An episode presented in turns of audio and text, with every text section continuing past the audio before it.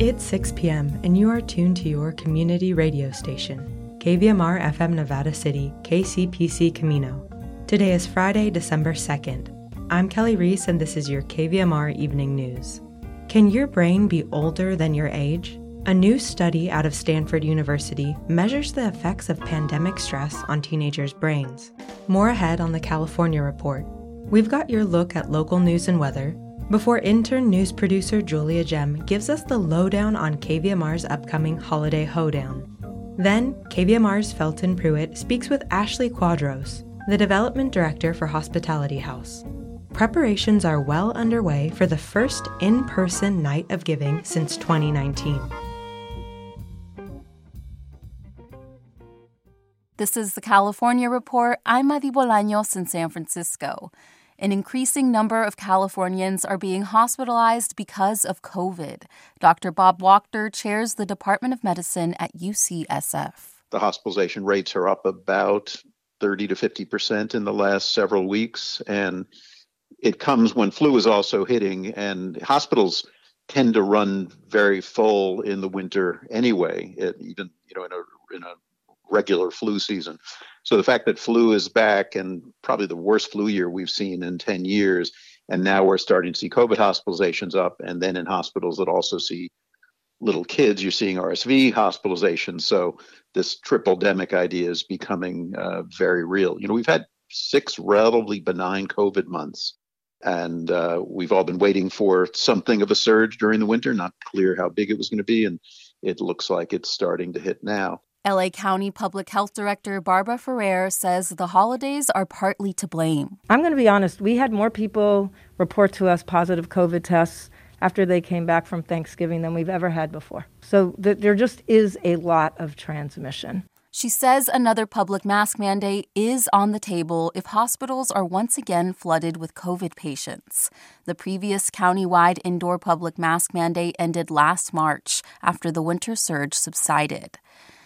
Teenagers' brains age faster than normal because of pandemic stress, according to a new study from Stanford University. The study involved dozens of teens and it measured brain age, a measurement used to quantify brain health. Researchers found subjects' brains had aged at least three years after just 10 months of lockdown. Ian Gotlib is a professor of psychology at Stanford. We didn't know that a one year period of not torture, but this kind of relative isolation and the stress of the pandemic would have these kinds of effects on the brain. He said researchers will follow the kids in the study when they reach 20 years old to see if the effects persist. A new report out this week says a data breach at the California Department of Justice last summer was the result of poor training and a lack of professional rigor at the agency. As we hear from CalMatters' Ben Christopher, the leak included the personal information of hundreds of thousands of concealed carry firearm license applicants. Essentially, what happened is a single data analyst put together a data visualization, but didn't toggle the security settings properly, which allowed the public to download the personal identifying information of nearly 200,000 people across California. And even after the DOJ was notified about the breach, almost immediately after it was published, it took nearly 24 hours for them to recognize what happened and then take it down. Uh, during that period, approximately 500 people downloaded the data. And that's a big concern because a lot of those people have concealed carry permits because they are survivors of domestic violence. They're people with stalkers, they're judges and prosecutors, people with a real concern for their safety. That's CalMatters Ben Christopher. The report made multiple recommendations to improve training and oversight when it comes to the handling of sensitive information. Attorney General Rob Bonta has said the DOJ will implement all of them. And a clarification. We reported earlier this week on a new law, the most expansive in the nation, that will let most people with arrest or criminal conviction records in California have those records sealed. Previously, we said the law only applies to people who committed nonviolent and non sexual offenses. But the law only exempts sex offenders from being able to petition a court for relief. Those convicted of serious and violent felonies will be able to ask a judge to seal their record if they complete their entire sentence and stay out of trouble for four years. Support for the California Report comes from Stanford Healthcare, where their greatest reward is a healthy patient. Hint fruit infused water in over 25 flavors like watermelon, pineapple, and blackberry. No sweeteners, no calories. In stores or delivered from drinkhint.com. And Eric and Wendy Schmidt, whose philanthropy includes Schmidt Ocean Institute, Coming this fall, the launch of research vessel Falkor 2, advancing the frontiers of ocean science and exploration on the web at schmidtocean.org. And that's the California Report for Friday, December 2nd. We're a production of KQED Public Radio. Our engineers are Danny Bringer, Brendan Willard, Jim Bennett, Chris Beal, and Seal Muller. Our producers are Amanda Stupi and Izzy Bloom. Our senior editor is Angela Corral. Our interim director of news is Erica Kelly. Our executive editor is Ethan Toven Lindsey. And our chief content officer is Holly Kernan. Remember, you can get all your statewide news on the California Report podcast. Subscribe and download the show wherever you get your podcasts and listen to our show anytime you'd like. You can also ask your smart speaker to play the California Report. I'm Mari Bolaños. Thanks for listening and have a great day. Let's take a look at today's local news. The Nevada County Sheriff's Office has alerted the county's Superintendent of Schools office of a recurring kidnapping scam reported on several occasions. Parents first reported the false kidnappings to the police on November 28th and 29th. The hoax begins with a call to parents from an unknown number. The caller claims to have their children, asking how much each child is worth and directing parents to pay. The caller provides no detailed information regarding the children's names, ages, school attended, or amount of money requested. NCSO is collaborating with the FBI on these cases, which have been reported across several states. Notify the Nevada County Sheriff's Office if you receive a call of this nature. This reported by YubaNet. Turning our attention to your forecast from the National Weather Service. For those in Grass Valley and Nevada City, tonight possible showers with areas of frost between 9 p.m. and midnight. Increasing clouds with a steady temperature around 38. Saturday, showers with thunderstorms possible after 4 p.m. and a high near 47. Sunday, showers with possible thunderstorms in the evening, a high near 44 degrees and a low around 37 degrees. In Truckee and Lake Tahoe, tonight, a 30% chance of snow after 4 a.m., mostly cloudy with a low around 16 degrees. Saturday, rain and snow likely, mostly cloudy with a high near 39 degrees and a low around 26. Possible new snow accumulations of 1 to 3 inches. Sunday, a 90% chance of precipitation, with a high near 35. New snow accumulation of 4 to 6 inches is possible. Sunday night will be mostly cloudy with a low around 20 degrees. The National Weather Service has issued a winter storm watch for the Truckee Tahoe area, which remains in effect through late Sunday night. Heavy snow is possible, with 1 to 3 feet of snow above 7,000 feet. Gusts up to 40 miles per hour on Lake Tahoe will cause waves up to 4 feet. The National Weather Service warns travel could be very difficult to impossible. This being the case, they recommend avoiding travel if at all possible. The Sierra Avalanche Center in Truckee has issued a backcountry avalanche watch, particularly for central Sierra Nevada mountains between Yuba Pass at Highway 49 and Ebbets Pass at Highway 4. The avalanche watch is in effect from 7 a.m. Sunday to 7 a.m. Monday. And in Sacramento and Woodland, tonight increasing clouds with a low around 37. Saturday, showers, patchy fog before 9 a.m. with a high near 48. Sunday, showers with a high near 57 and a low around 44.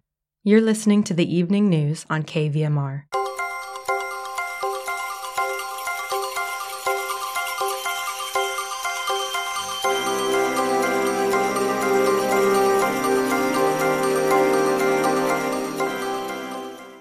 KVMR's Julia Gem sits down with Allie Lightfoot, the station's general manager, to find out just what a holiday hoedown is. The event, slated for December 13th, is the first of its kind hosted by KVMR. I'm currently here with Allie Lightfoot, general manager of KVMR, to discuss the ins and outs of our upcoming holiday hoedown event. To kick it off, I wanted to start by asking what exactly a holiday hoedown is. Well, we're about to find out. This is our very first holiday hoedown. So it's all those folks out there that buy tickets that are going to help us kind of create this event. But we do have some performers lined up. We have um, a great lineup of about 12 um, different bands and, and performers. It's going to be all acoustic. A lot of the songs you're going to hear and, and the artists that will be featured were on our Just for Yule CD compilation that we put out last year for the holidays, which is also going to be available, of course, at the show. And uh, really great, um, you know, just local talent that we can celebrate. And are all the performers going to be musical artists? No, we have some storytellers as well. Of course, we have the famous Molly Fisk, who's a regular, um, does a regular commentary on KVMR, and uh, Doc Dockler are both going to be telling um, stories with a holiday theme as well. And so, I mean, what constitutes a, a hoedown? Is there going to be dancing? Is it like a, a, a Western atmosphere? You know, there are some bands uh, uh that may do a country country version of something up there. Um, part of it, it was just sort of the acoustic feeling and the, um, you know, um, just kind of down home feel we were hoping for. It's not, you know, a fancy wine and cheese event. It's more of a like let's just gather around and and have a good time kind of feeling. So I guess that's that's where the hoedown comes in. So there's no dress code. There's no dress code, but if you want to dress up, that'd be cool. We could make that a part of the thing. I mean, that's how um, so many of the events that happen in in this area are, you know, the community is really what decides how how this goes. There will be you know drinks and and treats and um, uh, lots of time to sort of uh, engage with um, KVMR staff and volunteers, as well as our board of directors and the artists that are performing. So it's kind of a big KVMR family event. So, would you say that the primary purpose of the hoedown is to benefit KVMR and its contributors and artists? Well, it's actually for our building fund, which we're still, you know, paying off.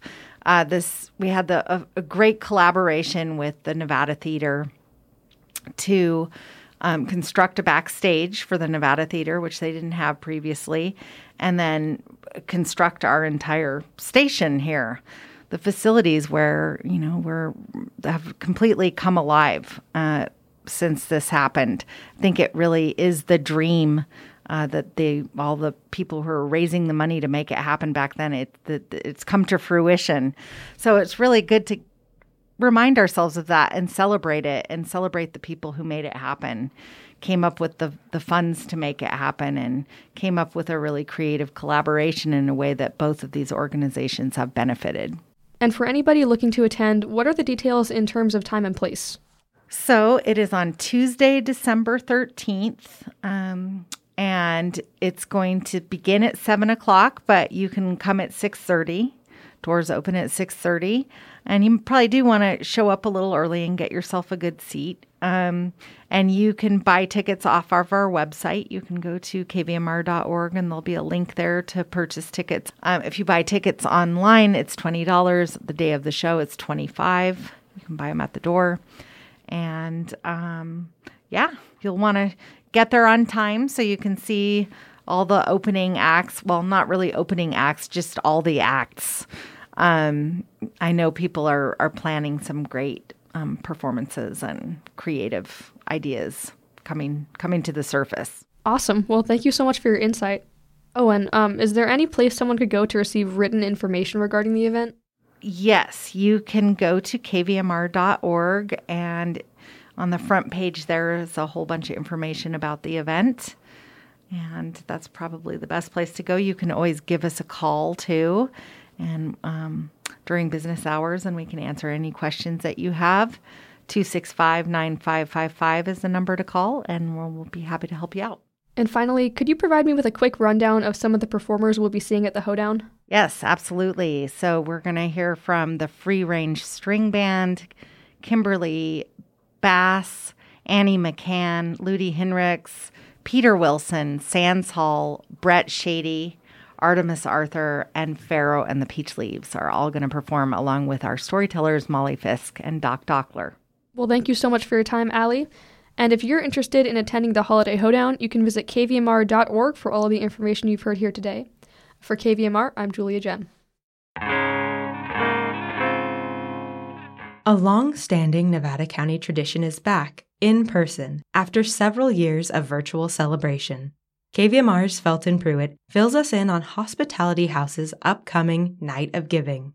We're talking with Ashley Quadros. She's the development director for Hospitality House. And once again, it's time for the Night of Giving, the yearly benefit for Hospitality House. Hi, Ashley. Hi, Felton. How are you? Yeah, I'm doing great we're certainly looking forward. I mean, Night of Giving is one of my favorite nights all year long here in our area. And uh, this time, it's a little different in that we haven't really had one for a few years because of COVID, and you right. did some virtual ones. But uh, this we get together again with our friends in the community.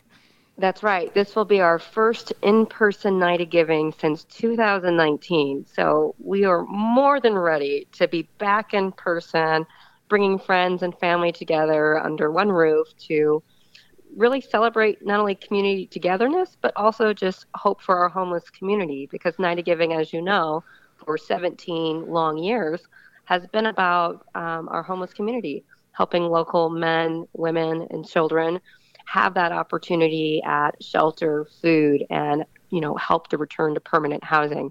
And we're so excited that this year also something new. We're going to be at the Center for the Arts for the first time. And we're so fortunate that the center actually stepped up to donate this venue to us, understanding that any dollar we can save for this benefit directly helps our neighbors in need. It's all happening Thursday, December 15th, 5 to 10 p.m., with the doors opening at 4. And this year, for the first year since we started a Night of Giving, Mikhail Graham is not going to be joining us. Right. So, for those unaware, Mikhail Graham faithfully hosted Night of Giving for 15 straight years and unfortunately was diagnosed with a pretty serious illness over the summer um, and lost his battle very quickly. So it's been a really shock to our community when this happened, and he's such a big part of our lives. To have him not be here for Night of Giving is um, very sad. But we are fortunate that Maggie McCaig, who actually helped Mikhail 17 years ago start Night of Giving at Cooper's Bar, Nevada City, has come forward as our new creative director. So it feels really fitting that she and him founded this idea together and she can carry it on in his memory uh, because the cause has always been near and dear to her. As you know, she's been one of our performers every year. So not only is she performing, but she's also going to be there, you know, handling all the acts. She's been the one who came up with our band lineup this year and really has been putting in countless hours to make this a magical evening. Well, I think since Maggie's part of Beaucoup Chapeau, they'll probably be performing. Can you tell us about some of the music we'll get to see? Yeah, well, you'll get to see Maggie as our first entry, um, you know, startup band. But we also have some some newer faces: Alexander Frazier and Cameron Frazier. They were part of our um, event virtually one time, but you're going to get to see their fiddling up front in person this year. So that's very exciting. And we also have some returning favorites that a lot of people uh, recognize, like Rita Hosking, who will be hitting the stage, Sugar Mountain, and also some new faces such as Two Runner. And so, just a really a wide variety of musicians and talent to share. So, for anyone who's interested and wants to see the full lineup, I encourage you to go to our website at hhshelter.org and while you're on our website checking out the band layout, um, you can also get your tickets early to do that. Um, they'll also be available at the door the night of as well. We're talking with Ashley Quadros. She's the development director for Hospitality House. With the Night of Giving coming back on Thursday, December 15th, it'll be at the Center for the Arts. Ashley, can you talk a little bit about where all the proceeds from this go to and how they help the homeless here in our community? Yeah, absolutely. So, one of the main things we're known for is our emergency shelter, Utah's Place. A lot of people don't know this, but there's not a whole lot of state and federal funding when it comes to actually operating homeless shelters. You see a lot more toward new housing developments, which we're full, whole, wholeheartedly um, a part of. We recently, when our partners helped open Brunswick Commons a couple months ago, and last year we also opened senior housing. But where we really, really, truly need to help is our day to day core operations, which is our emergency shelter. So 100% of the proceeds from Night of Giving go on to help our shelter sustain for months on end. And So when you give that night, what's really special is we actually have um, angel donors and local businesses who will be offering a triple match that night only. So if someone only has even one dollar um, to give, these angel donors are coming in and tripling that, making it actually four dollars. And right now, one dollar, just to give you an example, is enough to feed somebody for the day. And so, if we can feed not just one person, but four, uh, it's really a special opportunity to help. Hospitality House uh, and Utah's Place, of course, are all related to Utah Phillips, who was a part of the whole beginning of this, along with his wife, Joanna Robinson, who was part of Hospitality House for so long. We just right. think back to to the people that got this going in the beginning, Mikhail and Maggie and, and Bruce. And now here we are in 2022 and it's become, like I say, one of my favorite nights of the year. Oh, well, thank you. It's one of my favorite nights too. It will be my, let's see, fourth night of giving, I think, or fifth night of giving. Gosh, the years are going by quick. You know, we are happy to have Joanna Robinson will be part of the night. You know, Utah Phillips' son, Brendan Phillips, will also be one of the featured performers that night. You know, Margaret Little, she's one of our founding founders of Night of Giving as well. She'll be there at the donation table, you know, ready and eager to help you, you know, turn that one dollar into four. So we're very, very excited and, and so grateful to this community who year after year have supported Night of Giving, even when we had to be virtual. You know, people still tuned in, they still gave, and it just we have so much gratitude here for Nevada County. I mean, this community just always comes together. What can people do to help Hospitality House during the year? Well, one way to help is just to tell others that we exist. You know, we're so much more than just a shelter. You know, we do so much programming, outreach, case management, mental health counseling, recuperative care, letting others know that we're available, that we're a service to the community.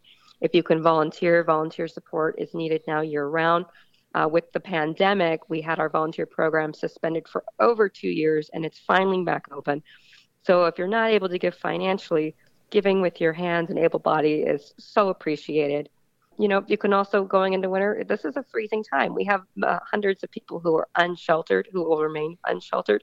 If you can donate a warm blanket, some gloves, it's very, it's just greatly appreciated. So even like sleeping bags or, or tarps or something like that too.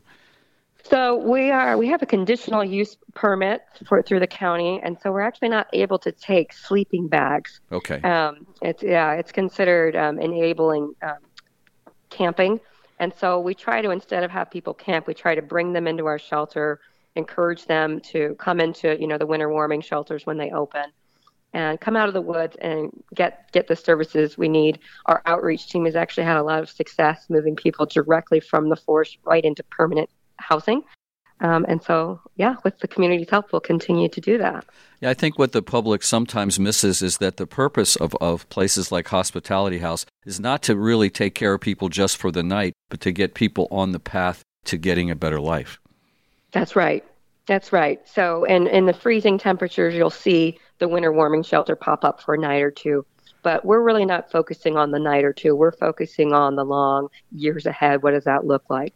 So most of the folks who come into our shelter aren't staying for a night or two. They'll, you know, on average, there for a few months, where they're received hands-on case management, you know, um, wraparound support services, help applying for Social Security if they need that, help applying for driver's license if they don't have that, help with employment, and um, filling out applications. I mean, things that are fairly common to you and I, but that when somebody has nothing left, they just they need that. They need that love and support to really pick themselves up and know that they matter. And they do matter. And we're just so excited to help as many people as possible uh, move into housing. We've been talking with Ashley Quadros. She's the development director of Hospitality House. They're putting on the Night of Giving on Thursday, December 15th at the Center for the Arts. Thanks for all the great work, Ashley, and we wish you the best of success. Thank you, and I look forward to seeing you there that night.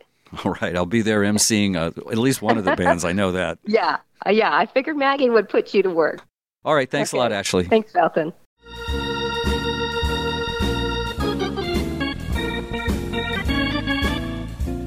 That's our newscast for this Friday, December 2nd.